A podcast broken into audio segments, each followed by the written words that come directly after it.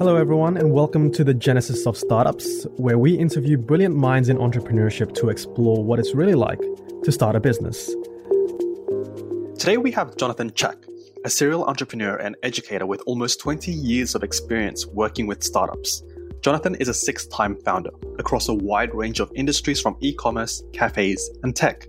Now imparting his knowledge onto the next generation of entrepreneurs, he holds the senior advisor post at Jobs for New South Wales, where he has worked with over 500 different startups. Jonathan, welcome to the show.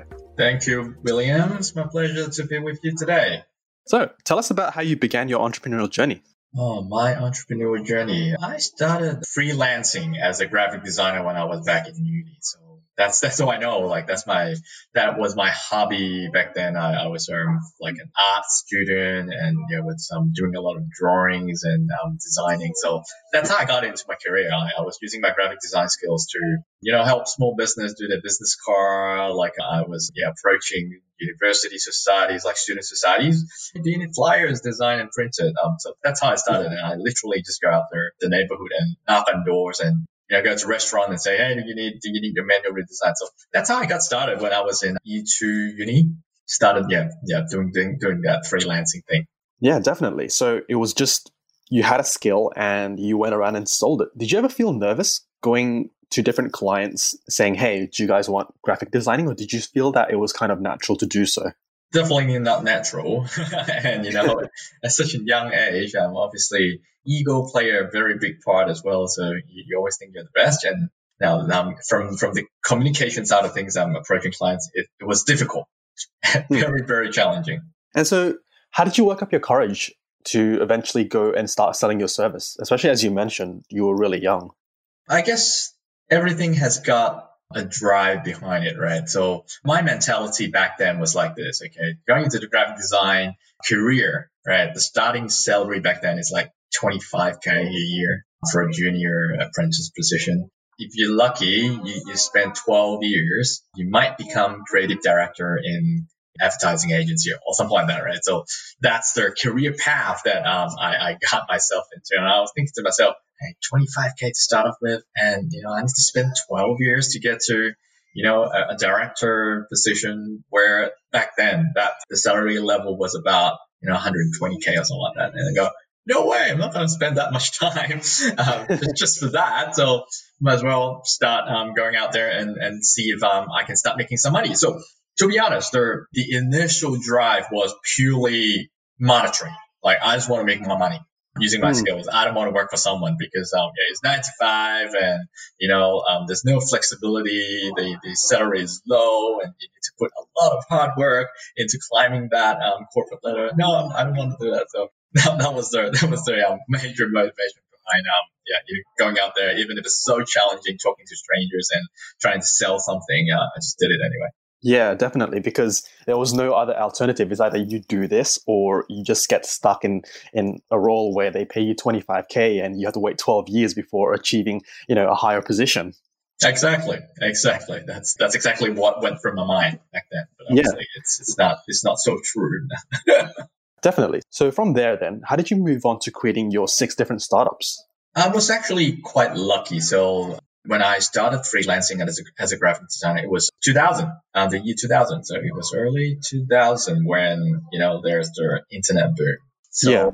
I started, you know, accumulating a lot of clients just by knocking on doors and referrals and designing their business cards and menus. And all of a sudden, with, without even me noticing, every single client is asking me, Hey, can you build me my website? And I go, what is a website? How do you do that? I'm a graphic designer. I design menus, I design business cards, but not websites. Uh, because the, the, demand was so big, um, everyone started asking me, so I, I need to find out what is a website. And one thing lead to another, and you know that's that's a law of attraction, right? When you when you think about one thing and you get get yourself exposed to to a certain topic, you just surround yourself with those kind of people. So I was lucky to meet with someone who graduated from a Master of IT degree. And because of the dot com bust, you know, everyone in IT is out of a job. So this guy, he finished his master and he's just working in a computer shop, you know, putting computers together as a, as a, as a sales. not doing much. And somehow I met him through friends and I asked him, Hey, do you know, do you know how to build websites? And go, yeah, I can build websites. Oh, great, thank God. I go, what are you doing right now? Uh, he said, oh, I'm just um, you know, putting putting computers together. I go, do you want to make a living out of um, building websites? And I go, yeah, why not? Like we can utilize our skills to, you know, um, make a career and make a living. And I go, great, okay, come with me. I've got so many clients who want websites and I don't know anything about it. And that's how I got into my first partnership. Bring him and we started a, a web design and development agency. And that's how I got started with my first business, like proper business. Yeah, definitely. What were some challenges that you faced? Ah, so we we have to go through a little bit of story. So with the like a lot of the fundamentals um of you know how to do business and you know shaping who I am right now comes from my first business, which is the web design development company right? We started building websites like brochure sites. Literally, we were charging thousands of dollars just for a page of HTML back then. It's great. Yeah. It was good money. We slowly did more like complex stuff with more database systems. We, we built we built an internal legal system for Dayton, Australia. We built a major online campaign for McDonald's in Australia and New Zealand, managing their um, creative, the, the entire digital strategy and also managing their their servers and yeah, back then there's no AWS, I'm sorry. So we have to manage the servers as well. So that's that's how, how we got to really understand the fundamentals of online businesses and um, systems and how to how to build products.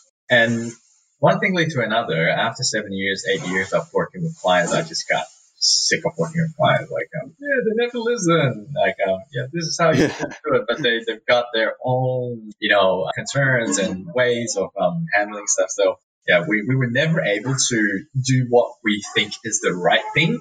So we decided to start working with clients and just build our own startups. And which we, we thought we, we were equipped with all the qualities that that is, is needed to, to build a startup. So that's why we, we jumped into it. But of course, like, in retrospect, it's uh, it's very wrong. We come from a production background. Like we can build a website, like um, yeah, we can we can um, knock out a product overnight. That's no problem at all. But you know, that's that's only the tip of the iceberg. Like the ability to build a product is is important, but um, at an initial stage of um, um creating a startup, that's negligible. It's not important enough. So that's the first thing I learned. Um, that's the biggest challenge um, I still have throughout my my entrepreneur journey. How do we actually navigate through finding out a problem that is worth solving for that actually has a market demand? Like um, to elaborate a little bit on that is you know we, we can see a lot of opportunities out in this world. There are a lot of problems out there, right? But even if there is a problem, a very very clear problem, it doesn't mean that there is a market out there where there are customers willing to pay for a solution to solve that particular problem. And this is a very big misconception out there, and we, we all run into this problem. I, I still have that problem. I'm constantly learning. Yeah, tell me a little bit more about the distinguishing of when a startup founder discovers that there is a problem worth solving, but there isn't actually any demand. Because it seems to me quite synchronous. If there's a problem by default, wouldn't there be people who want the problem to be solved? Is there an example of where there's a problem but no one wants it to be solved? Yeah, let's let's dig deeper into into this notion. Okay, what is a problem that is clear that it's a very little motivation for change? Let's say, you know, this might be controversial, but um, as, as an example, I think it's a, it's a it's a good example for discussion, right? Okay, democracy as a as a system, right? Mm. Is that a problem? to a lot of people, it is, right? It, it's not the best system, but it's probably the best system so far. Is there a problem? Yes. Is there a need for change? Maybe. Are there any real motivations for people to drive to, you know, totally, you know, change it? I don't think so. So this is the kind of situation, and it doesn't apply just to, just to politics, right?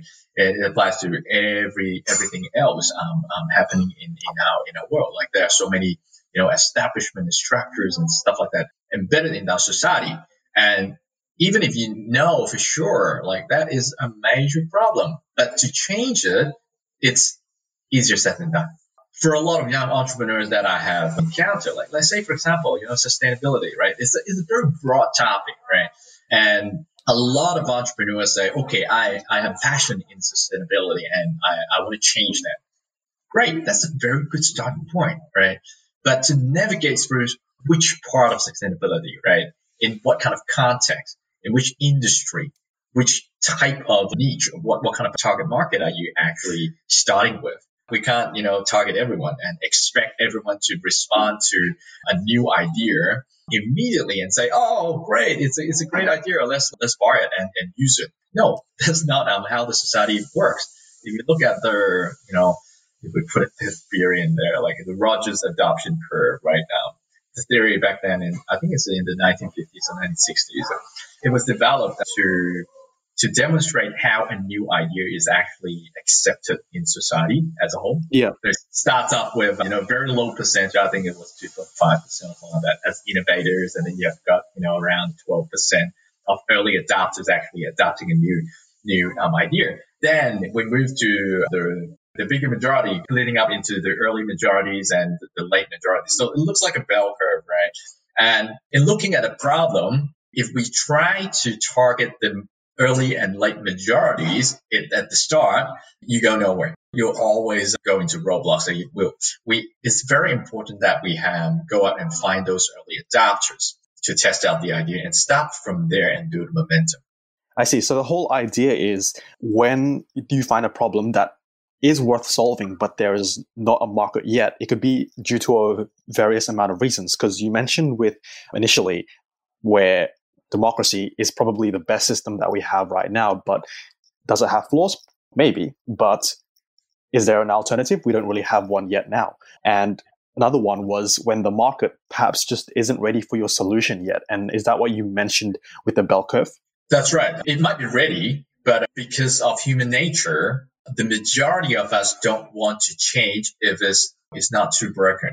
It's not too broken. It fits in with my lifestyle. Why should I change? And I see. You know, with um, with entrepreneurs, our job is to find that painful point in a particular group of people where the motivation is so big they don't mind adopting a new solution, which is not mm. proven. I, I don't know this company. I don't know this person. I've never used this solution before, and there might be a risk, but you know, because my pain is so big, my motivation overrides it. So I, yeah. I, I, want to try, right? Uh, but for most of the people, that's that's not the case. Yeah. I see. I get your point. So, Jonathan, you've worked with many different startups with jobs for New South Wales. How can aspiring entrepreneurs start their journey if they have an idea but they don't know where to start? I guess the short answer is just start. that's, that's probably the, the short answer. But of course, like comparing when when I first started, right, right, twenty ish years ago. Comparatively, we've got so much more resources now. You know, you jump onto Google, you can you can literally search anything. You can go onto YouTube. There are a lot of how-to videos. Like so, information and resources are at our fingertips. So it's it's getting so easy to get started with something. I guess most entrepreneurs that I have encountered, the fear of, of starting a business is just because of uncertainty whether they will succeed. I think that's, that's probably the, the main obstacle in between someone starting something and actually going out there to do it. Like I've seen a lot of entrepreneurs like have been sitting on, you know, a few ideas for, you know, like three years, two years. Like how much stuff can you actually accomplish in two years if you have already started two years ago? So a piece of advice for people out there to, to get started with something, start a small project. It doesn't have to be a full blown business that is one of one of the misconceptions too. I have an idea. I need to make it a, a successful business like overnight, or at least in the foreseeable future. And that comes back to you know the way how we think in in setting destination goals or directional goals. Like mm. we are, we're taught in our society, like you know, when since we were young, the society has taught us to set measurable goals, destinations right? But yeah. um, in in starting a startup, especially you know new ideas that you want to disrupt things, which means you don't know where the destination is. That's that's the whole point of disruption, and that's the whole point of starting a new idea and, and becoming innovative, right? But a lot of entrepreneurs I've seen, they have approached innovation with destination based goals. So I want to build a product which is um, does such and such and such, and it looks like this. And we're going to build a business that you know makes money, this, this, this, and in the third year we're going to break even. And, you know, that's irrelevant. Like, um, you're not going to get there. If it's a new thing, how how can you so sure that um, the projections that you've done is actually true? And because people um, is used to that kind of mentality. Okay, I've set some measurable goals and I need to hit it. And if I don't hit my expectation, I collapse. Like that's a very common phenomenon that I've also observed. So in like, if you look at the more successful ventures out there, they all started with, you know, just a piece of idea that they just want to do. And they didn't didn't really think about the business model in the, in, in the start, and they didn't really think about all the, all the pitching to investor and you know how, how the financial projections is going to play out, and well, what's my what's my mission and vision and, and all that kind of things. Like, no, they don't have it. they just purely went out and did like just hack up whatever they had in mind and push it out to the market and let the customer tells you where you should take your journey further that's from an observation how better ventures are actually built. Yeah, absolutely. So I suppose the whole idea is society has taught us to work in kind of like discrete measurable goals and one thing just automatically leads to the next and it's kind of like a logical sequence but because entrepreneurship the nature of it is definitely uncertain is that you'll never be able to find out exactly with precise um, accuracy what the next step is and then even modeling something like that is just theoretically not possible. Like entrepreneurs just stumble and don't know where to start is because they're trying to look for these these measurable goals, but they just can't find it. So your solution is just to release what you have, just do it, and your customer will tell you where to iterate. Yeah, I guess that mentality applies, um, especially so for what we call startups, right? Startups, if you look at, you know, look on the internet, um, there's a particular definition that I like the most, which is Steve Blank's definition of what a startup is. It's a temporary organization used to search for a repeatable and scalable business model. And the keywords that I see in there, like the two keywords, one is temporary, and the second keyword is to search right? It's a it's a temporary thing, like so it's not set in stone. And their idea is to search. So if if you are going to search something, of course you don't know what the destination is. That's why you have to search for it. If you already know what the destination is, you just go there, right? So a startup is, is very different to you know what a business is. Um, but for for entrepreneurs starting out, like if they want to go go and build a startup, like you have to go through that exploration process if you want to hmm. build a business, right, uh, a lifestyle business or, or, whatever, or proven methodology, you know, buying a franchise or something like that, right? You build a business, then you go through the destination based goal settings, which is fine because um, it's already proven. You know, if you, if you buy the franchise, like there, there might be, you know, hundreds of other people um, who have done it before. You just have to follow the steps and and you know make sure that you do the right thing and in two years time you're going to break even in third year you're going to make x amount of dollars like that's supposedly the formula uh, for, for franchise or you know for other business like um, in, in real estate development say for example it's there's this formula to it, which is already proven. That's why there's no innovation there. You just have to find the right piece of um, asset and and you know project manage it with the with the right contractors. And no, supposing right? It sounds easy, but my point is um, there's a, already a proven logical formula in doing a lot of different businesses, right? And those are very very different to starting a startup. A startup it's it's something that you, you don't know. Like um, it's not proven. That's why you want to go out and give it a crack to see to see if it actually has some value in our society.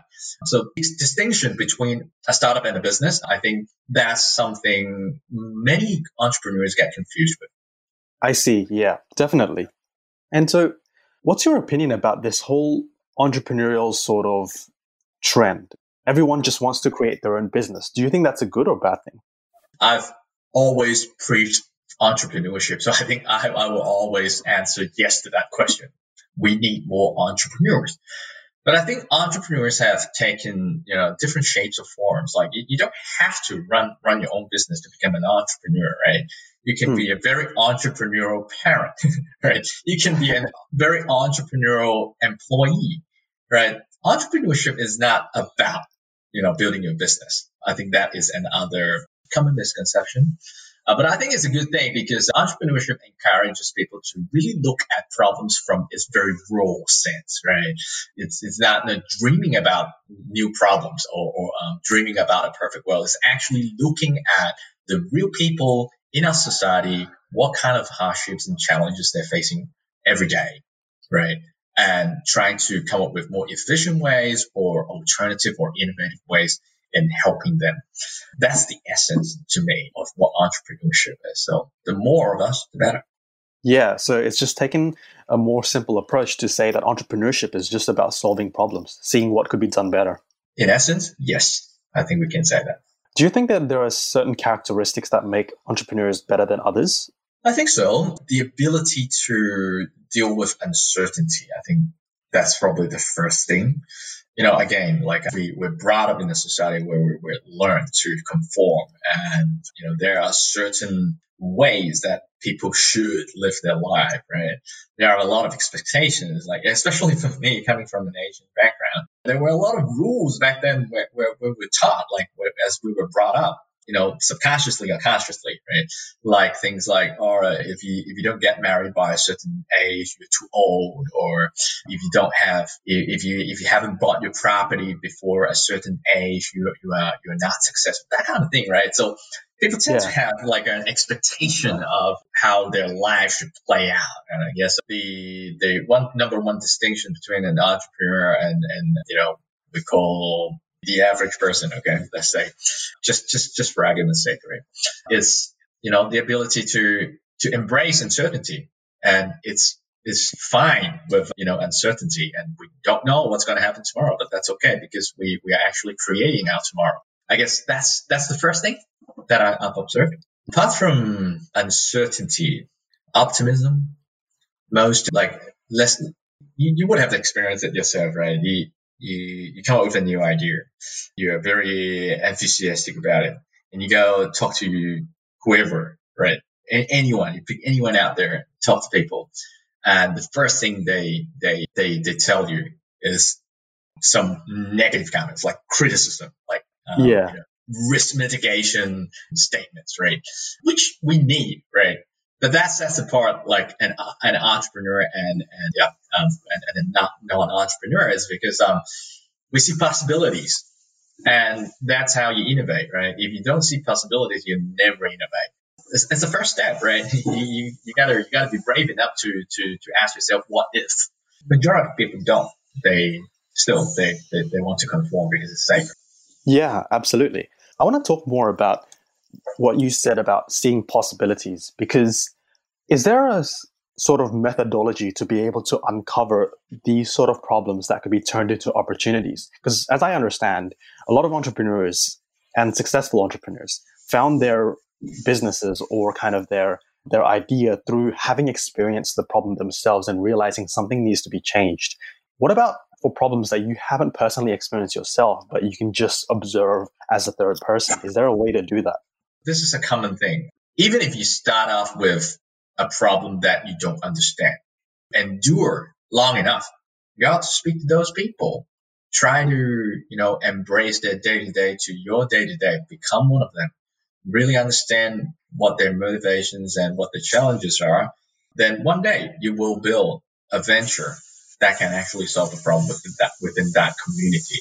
So it's all about the time and effort you actually put in. Eventually you will become a person that has a personal connection with the problem itself. Um, it's just that maybe from day one you don't. But oftentimes, if you want to fast track uh, whatever you're doing, you would. It's logical to start with something that you already have a ton of knowledge in there, right? Or you have a ton of um, experience in, in, in, a certain topic or, or a certain problem. Then it just makes it easier.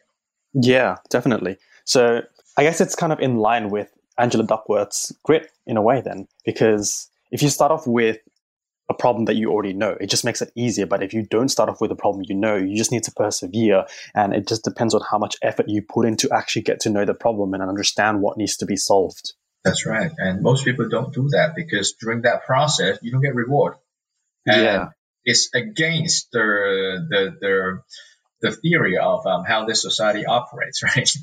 you, you're supposed to get some reward for, for, for, for, things that you actually do. So that's why like most people cannot be an entrepreneur because uh, you, you have to spend a lot of wasting time, right? You, you got to waste a lot of time. Like uh, it, it, literally is. Like a lot of people actually around me, like you know, whom I have personal relationship with, they they really think that what what I've done in the last twenty years um is is a waste of time in a lot of cases, right?